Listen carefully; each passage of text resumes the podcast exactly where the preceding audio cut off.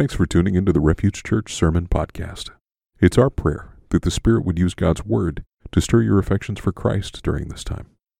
While we're glad to provide this online content, please remember that it's not intended to replace commitment and connection within a local church family. Now, here's this week's message. Ah. It's not very often that I get to be in front, in the front here on this rug. I'm usually in the back uh, playing music. But I'm Eric, one of the elders here. For those that don't know, uh, I've been here a long time. Um, two things I usually do. I don't preach very often, uh, but two things that I have learned to do when preaching is number one, number your pages, because when they fall on the floor, it's way easier to put them back in order. And number two is to put at the top of the list, dismiss the kids. And I saw that this week and I thought, oh, that's a thing that we're not doing right now because we're just gathering, sort of spread apart, not doing kids' things, and it just kind of made my heart hurt a little bit. And so I just wanted to recognize that this is good. It's good to be together, but it's not perfect. And so uh, there's still a longing uh, in, uh, that we can be fully together one day, uh, even in the midst of the chaos and the craziness. So. We have been in a series of uh, looking at the parables that Jesus tells in the Gospels. So today we're going to keep rolling right along with that by looking at Matthew, Matthew 13, the parable of the weeds. So if you want to turn there, we'll be in Matthew 13. Starting in verse 24 is the, the parable itself. Um, we've been looking at a series of parables here at the beginning of Jesus' teaching career, I'll say, where he's looking at the kingdom of God and what does that mean. And there's some other uh, parables later on that we'll look at throughout the rest of the summer, uh, but right now we're kind of looking at the kingdom of God. So let's read together Matthew 13, 24 through 30. Let me get there. It says, verse 24, He, Jesus, put another parable before them, saying, The kingdom of heaven may be compared to a man who sowed good seed in his field. But while his men were sleeping, his enemy came and sowed weeds among the wheat and went away. So when the plants came up and bore grain, then the weeds appeared also. And the servants of the master of the house came and said to him, Master, did you not sow good seed in your field? How then does it have weeds? He said to them, An enemy has done this. And so the servants said to him, Then do you want us to go and gather them? But he said, No lest in gathering the weeds you root up the wheat along with them. Let both grow together until the harvest. And at harvest time, I will tell the reapers, Gather the weeds first and bind them in bundles to be burned, but gather the wheat into my barn. This is the word of the Lord. Uh, let me pray for us real quick. Dear God, thank you again for this time to gather together. Thank you for this word for your word. I pray that you would uh, use it to illuminate our hearts and minds, that you would, as Jeremy just prayed, uh, in all things, bring peace to our hearts. Help us to trust that you are indeed sovereign over all things, even in this uh, crazy time. I pray that you would just be with us today. In Jesus' name I pray. Amen. Okay, so I did a lot of cutting uh, and editing to try to get this down, but it may be kind of long today. So if it feels like you're suffering while you're waiting, that's awesome because that's exactly what the passage is about today. This is going to drive me crazy. So enjoy it. Just feel like you're in the moment here. Um, so, my hope for us today is that, that we can learn to trust that God will bring about his kingdom in his way in the midst of suffering. So, let's cover some ground, give a little context here. A reminder what is a parable? What is a parable that we're looking at? It's a form of indirect communication that uh, you, it's used to come alongside the truth but to illuminate it for people that have ears, as Jesus says, or sometimes to confuse the truth for those that do not have ears.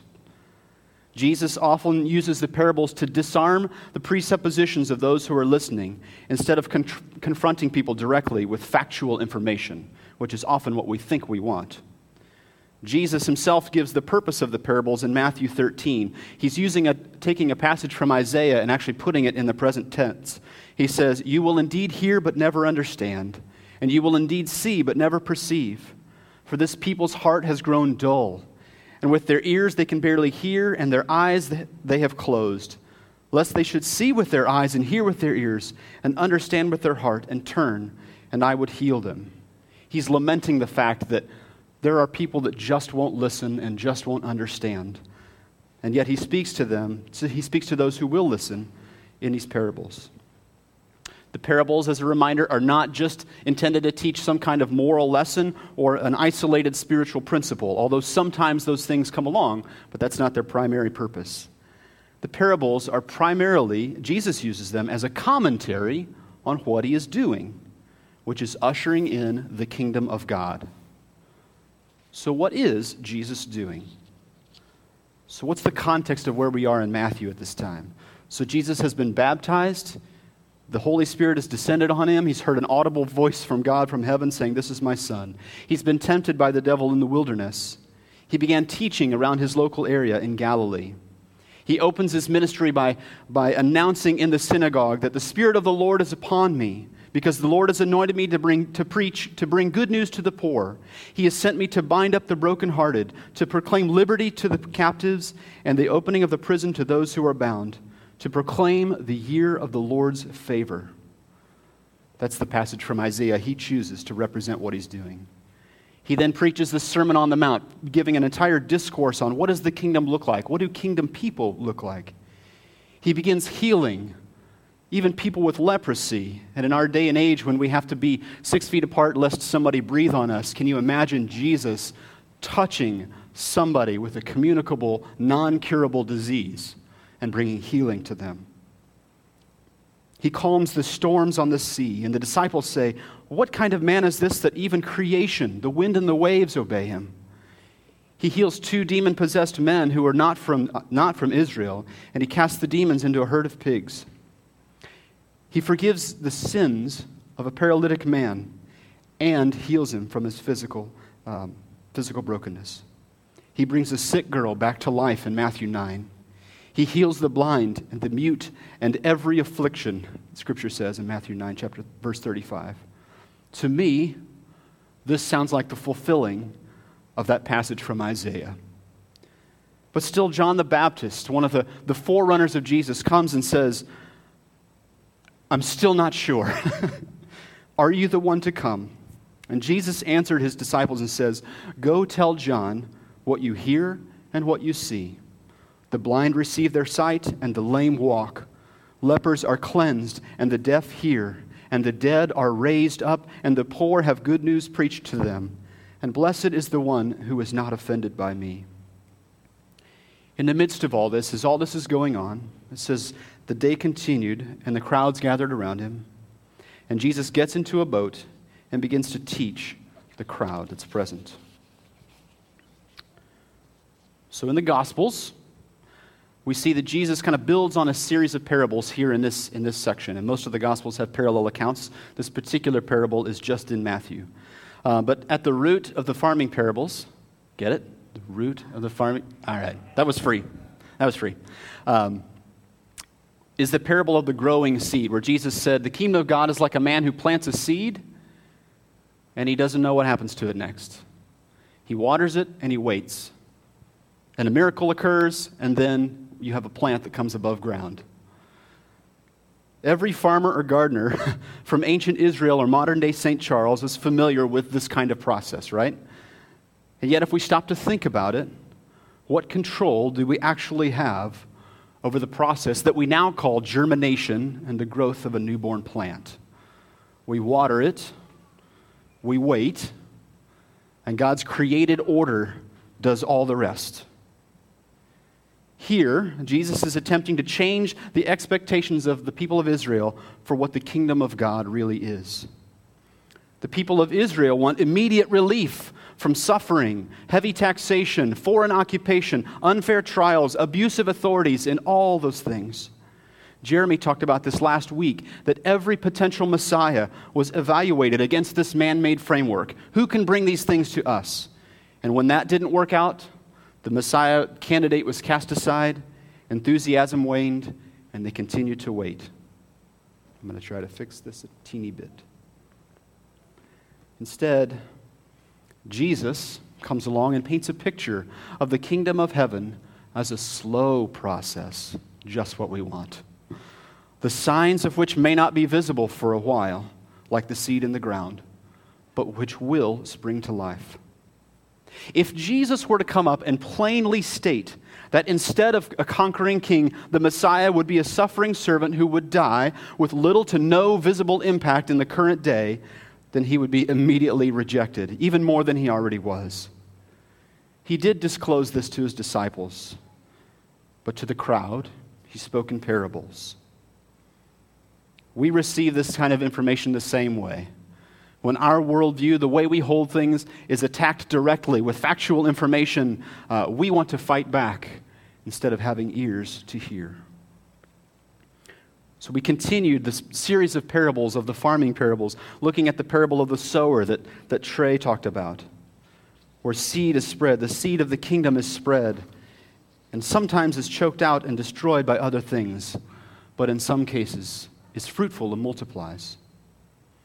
And then we come to today's parable about the weeds.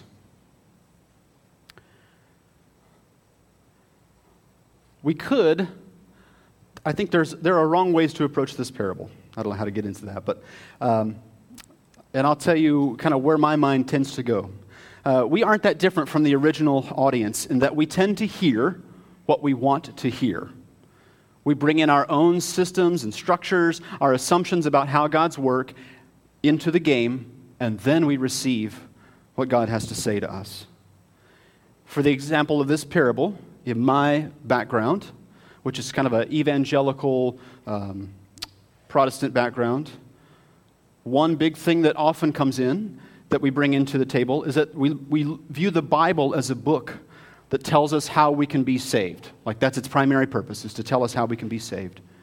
And so we read it through a filter of salvation theology. What do I have to do? What does God do? What's the relationship like? What's the transaction that happens? What are the do's and don'ts? How do I get in? Get in? If I mess up, am I still in? And how do I know who else is not in? You know, just in case I need to compare against somebody else. Or sometimes with the parables, we look, we read the parables and often other biblical stories as being about me. Okay, I'm at the center of this parable. What's the moral lesson that I should be learning? For instance, I'm the farmer sowing the seeds of the kingdom. Um, one pro tip here that I think uh, Trey covered quite well the parables are not about you, these are about Jesus and what he is doing. So, with this specific parable, I could easily receive it as a stern warning. There are two kinds of people wheat and weeds. You don't want to be a weed because it will be cut down and cast into the fire at the harvest. Don't be a weed, or else God will destroy you. That's a super pleasant message to receive from Jesus in this instance, right? It causes me to live in fear that I'm not measuring up, that whatever I do, I'm, gonna, I'm potentially going to become a weed and cast into the fire at the end. It does not produce a love of God in me. Or it could cause me to live in pride and use my religion as a, as a club to tell others, hey, get in line or you're going to burn. But by teaching in parables, Jesus is attempting to undo those presuppositions to uproot them. So, with all of the worldviews that we may have in this room, that the, even the Israelites were bringing, the expectations, the presuppositions, if we acknowledge all of that, take a calm breath, and let's walk through the parable as a story, as the story that Jesus tells. In verse 24, he says, that There's a man who sowed good seed in his field. The word seed, I'm going to lean heavily on some really smart people here that, uh, from my learning this week. So please don't think I'm the smart one that came up with all of these things. But, um, all right, the word seed here actually describes the progeny or what comes after the physical seed. So we see this kind of um, wording used in the Old Testament a lot, where we talk about the seed of Abraham. It's not talking about uh, seeds from Abraham, it's talking about his children and the generations that follow him. The descendants are what grows from it. Good seed in his field as the farmer sows. We, we use this, this phrasing in our own language now, uh, where we talk about somebody's kid being a good seed or a bad seed. Um, here in this parable, the seed of the kingdom is sown everywhere by the farmer similar to the parable of the sower. Similar, excuse me, symbolizing that the kingdom of God is at work everywhere. In this particular parable, the working of the seed is not threatened directly, unlike the parable of the sower, where the birds and the rocks and the thorns threaten to destroy it. It's just in the field working. But the servants are sleeping. While the servants are sleeping, we see that what's been, what can be done has been done. The farmer has sown the seed, the workers have done what they need to do. So they're sleeping. The kingdom will grow just fine. Interestingly enough, Jesus says here that the farmer is not sleeping. He says, while the men were sleeping, his men were sleeping. While that happened, an enemy came and sowed weeds among the wheat and went away. So, here in this parable, we see an enemy that causes trouble for the farmer and for the servants of the farmer. But the enemy is not directly threatening the good seed of the kingdom. So, unlike straightforward hostile threats to the weed, like in the parable of the sower, here we see evil appear where it is not expected. And so, the seeds grow together the good seeds and the weeds. They grow. The people of God and the rest of humanity often appear very similar. There are no physical differences. Christians still sin throughout their lives. Sometimes they even mess up in really big ways. And non Christians often do many, many good things. So, how can these be divided with certainty? In our parable, the servants want to take immediate and direct action against the weeds. What good farmer or gardener would not pull the weeds? I am not much of a farmer or a gardener, uh, but I do understand that the weeds grow faster than the things I want to grow. And so, the best plan, usually, is to rip those things out so that the plants you really care about can grow. Every farmer and gardener knows you have to pull the weeds. But these are not just any weeds. Most of the scholars agree that what's being referred to here is a crop of weeds called darnel, which I learned about this week. I was going to put a picture up, but it's, it's a little bit, dis- it's, it's hard to describe differently than wheat. It's a weed that mimics wheat in its appearance very much, both as a seed and as growing plants. So, when consumed in quantity, when it comes to fruit, um, when it comes to the harvest time, if you harvest it and eat it, it can act as a poison, affecting the vision, causing nausea and disorientation. But while it's growing, it cannot be distinguished from wheat except by an expert eye, in our case, the farmer. It's not until the plant's near time for harvest that the two can more easily be distinguished. The head of wheat turns brown and gets very heavy and starts to make the entire plant droop. If you've ever seen a field of wheat, you'll see that at harvest time, the, the, the head is, is hanging over. Looks like it's about to pull the whole plant over. But darnel, the weed, turns black and is light enough to, to remain upright. All of these things are mixed together and can't be separated. The farmer here doesn't seem terribly concerned. He sees what's happening, what's happened, but he seems to have a bigger strategy. He's in it for the long game. It seems like the farmer is taking a weak approach by not intervening. Why is he doing this? The parable here suggests that doing nothing about the growing hostility is the preferred response for now. Until the harvest, evil is to be suffered and not destroyed. Just like the parable of the growing seed, the kingdom comes along of its, over, of its own accord and of its own time. Here in verse 27, the servants ask him a great question Master, did you not sow good seed in your field? How then does it have weeds? Not quite are you an idiot, but perhaps restated, how could a good, knowledgeable farmer allow weeds to be sown in his field? Remember, the farmer wasn't sleeping when this happened. Or maybe in a modern context, how could a good, all knowing, all powerful God allow suffering and evil in this world? the servants are preoccupied with the problem of evil. How did it get here? Why would you allow such a thing?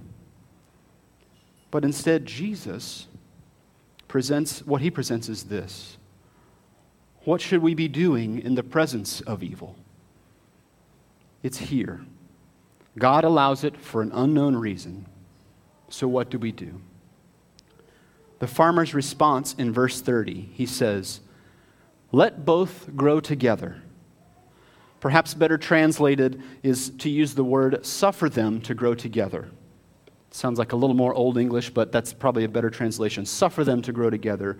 It could also be translated forgive them to grow together. A similar translation is used in the phrase forgive us our sins as we forgive those who sin against us. Jesus seems to be saying in this parable evil or malice in the world and in people is not to be dealt with by attacking things or people, but by suffering and forgiving. What? Think about this field. Every day, when the sun shines, the weeds grow in addition to the wheat. They both use photosynthesis. Mitochondria is the power plant of the cell. See, stay in school, kids. Every time the rain falls, the weeds are nourished in addition to the wheat. Every time that fertilizer is spread on the, wheel, on the field, the weeds receive nutrients in addition to the wheat. How can this be tolerated? One of the, one of the commentaries that I read gave me some language that I felt very helpful, uh, not just for looking at this particular passage, but uh, in looking to see how God works in all of Scripture. So I want to tell it to you, and uh, you can take it for what it's worth he describes um, two different kinds of power.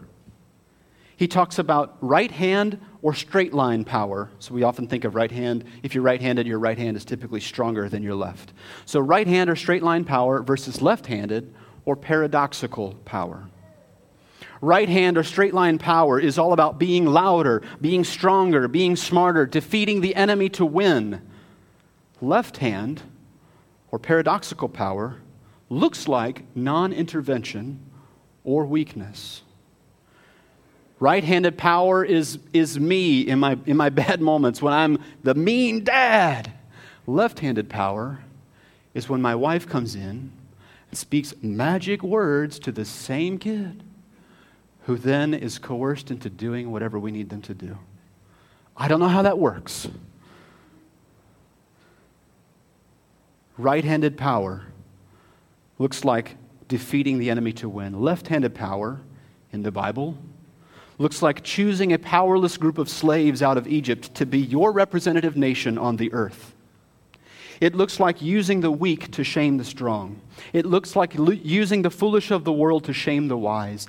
It looks like taking on the suffering of others instead of pushing it away. It looks like dying on a cross so that others may live.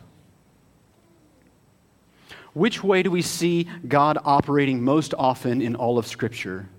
Most of the time, it's the left handed or paradoxical way.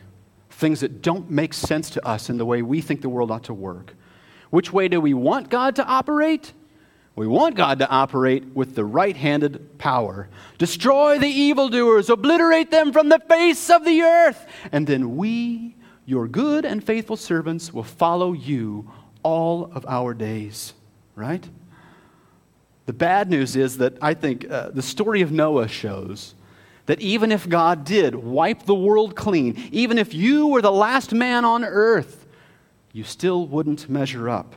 The corrupting power of sin is still present and is too great for you to overcome. So, that right and left handed use of power, I think, is helpful in looking at all of Scripture. And here, Jesus presents a great mystery the mystery of that evil is mixed with the kingdom in this world.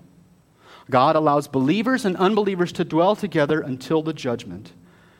In verse 30, he says, At the harvest time, I'll tell them to gather the weeds first and bind them in bundles to be burned, but gather the wheat into my barn.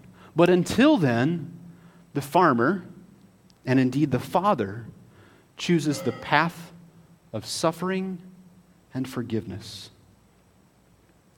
So Jesus does actually, the disciples ask him later on, uh, Jesus, can you explain this parable to us?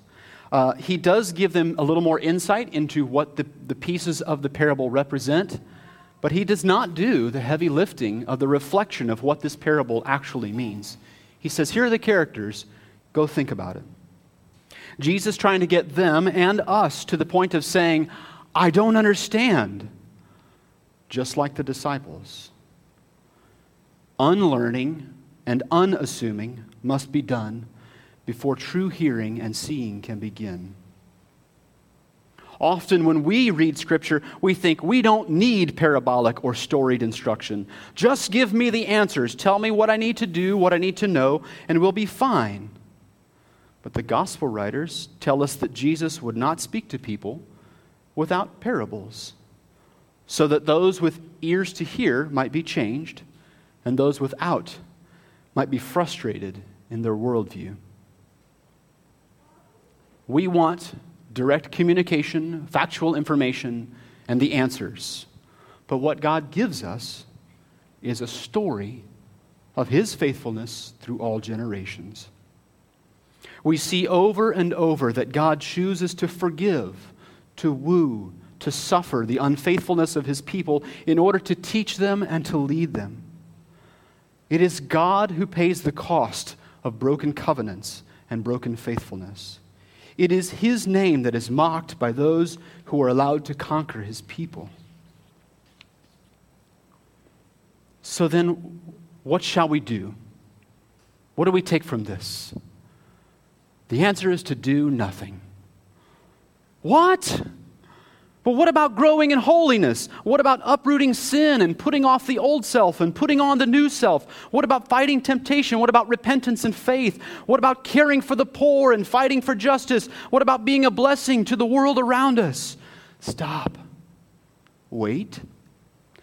Jesus says, He who has ears, let him hear. One corollary of this might be, He who has a mouth, let him shut it. This is not the end of Jesus' teaching it's the beginning. But let's not miss the beauty of the picture of the kingdom that he paints here because of our own theological systems of understanding. So we're getting close. Let me give you three short things to remember, reflections that I took out of this particular parable. Number one, trust the farmer. God will preserve his people and advance his kingdom even if we can't see it. Submitting and trusting to Him is both the entrance into the kingdom and the daily response of the faithful. Trust the farmer. Number two, trust His plan. Don't preemptively root out and destroy those who appear to not be part of the kingdom. This is such a deceptive temptation for us, even those who are Christ followers. It's so easy to find a reason to cast aside or dismiss others because they don't meet some expectation that we have. Trust His plan. What is the plan? How do we see God working in Scripture? Well, a seed of evil is planted by the enemy in the midst of a garden in the hearts and minds of Adam and Eve, which grows into corruption of all mankind. But God has planted a seed of redemption, first promised in that same garden, that grows among the weeds of the world. And so it grows, not because of its own design or efforts, but because of Him who planted it. God cultivates, waters, and faithfully tends to it, and it multiplies. At just the right season, Jesus enters the world as the true and perfect seed. He grows alongside all mankind, experiencing the same suffering that we do. Beyond the day to day suffering that we experience, Jesus also takes on the suffering for all of the world for all time, and it's enough to kill him. But we are spared. For some reason that we do not know, God permits evil and suffering in the world for now. But one thing we do know is that God Himself is not removed from it, but He enters into it with us, taking on the ultimate suffering through His brutal death on our behalf. This is the plan, as foolish as it may sound. We receive forgiveness and restoration through the suffering, death, and the resurrection of Jesus Christ. Trust the farmer, trust the plan, and finally, cultivate the kingdom now. How do we do this? We cultivate the kingdom by laying down our own lives sacrificially for others. Having been forgiven, we're called to forgive. Having our ultimate suffering taken away, we're called to suffer in a small ways now for the sake of others. That's completely foolish. The gospel writers know this. Paul writes to the church and says, For the message of the cross is foolishness to those who are perishing. But to us who are being saved, it is the power of God. Trust the farmer trust his plan, and cultivate the kingdom now. There is good news as we look forward. This is not the end of the parable or of the story. Jesus, in his explanation, uses the word, these words of the parable. He promises that the righteous will shine like the sun in the kingdom of their Father. God promises that he will right all wrongs at the end of the age. The wicked will be removed, and the righteous will be gathered into his presence, we see in Revelation 21. The suffering that we endure, the scars that we bear, they will not be erased, but will somehow be made more beautiful when all things are made new. What's our guarantee of this? That any of the words that I am saying or that the words of God are, are, are true? Our guarantee is the resurrection of Christ Jesus from the dead. He suffered. He bore the scars that belong to us. And even in his rest, restored and glorified body, still bear, bears the scars to show that his, his power is greater than that of death. He bore our sin and shame, defeated death by his resurrection, and he will come again to make all things new. I want to pray and take a few minutes to reflect while we pray. So let's do that.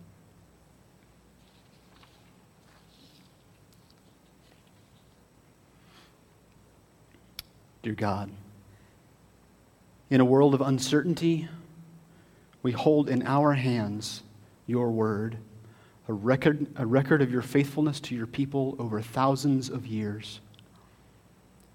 Help us to cling to faith and not just to intellectual answers.